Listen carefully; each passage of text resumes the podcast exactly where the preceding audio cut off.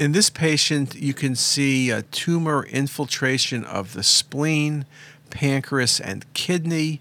You can see it very nicely in the coronal view. It's almost, almost like a nest, an infiltrating process involving all three organs. When you think about this kind of infiltration, you think about metastatic disease, you think about primary disease. This patient had abdominal pain and fever, and perhaps you're thinking about an abscess. But with this appearance, you better be thinking about lymphoma.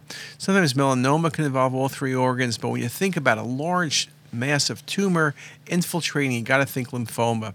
It's not the only thing. Melanoma is always possible as well, but this is a very nice example of primary lymphoma. B cell lymphoma can most commonly involve small bowel, more common in HIV patients, and can present with multi organ involvement as well.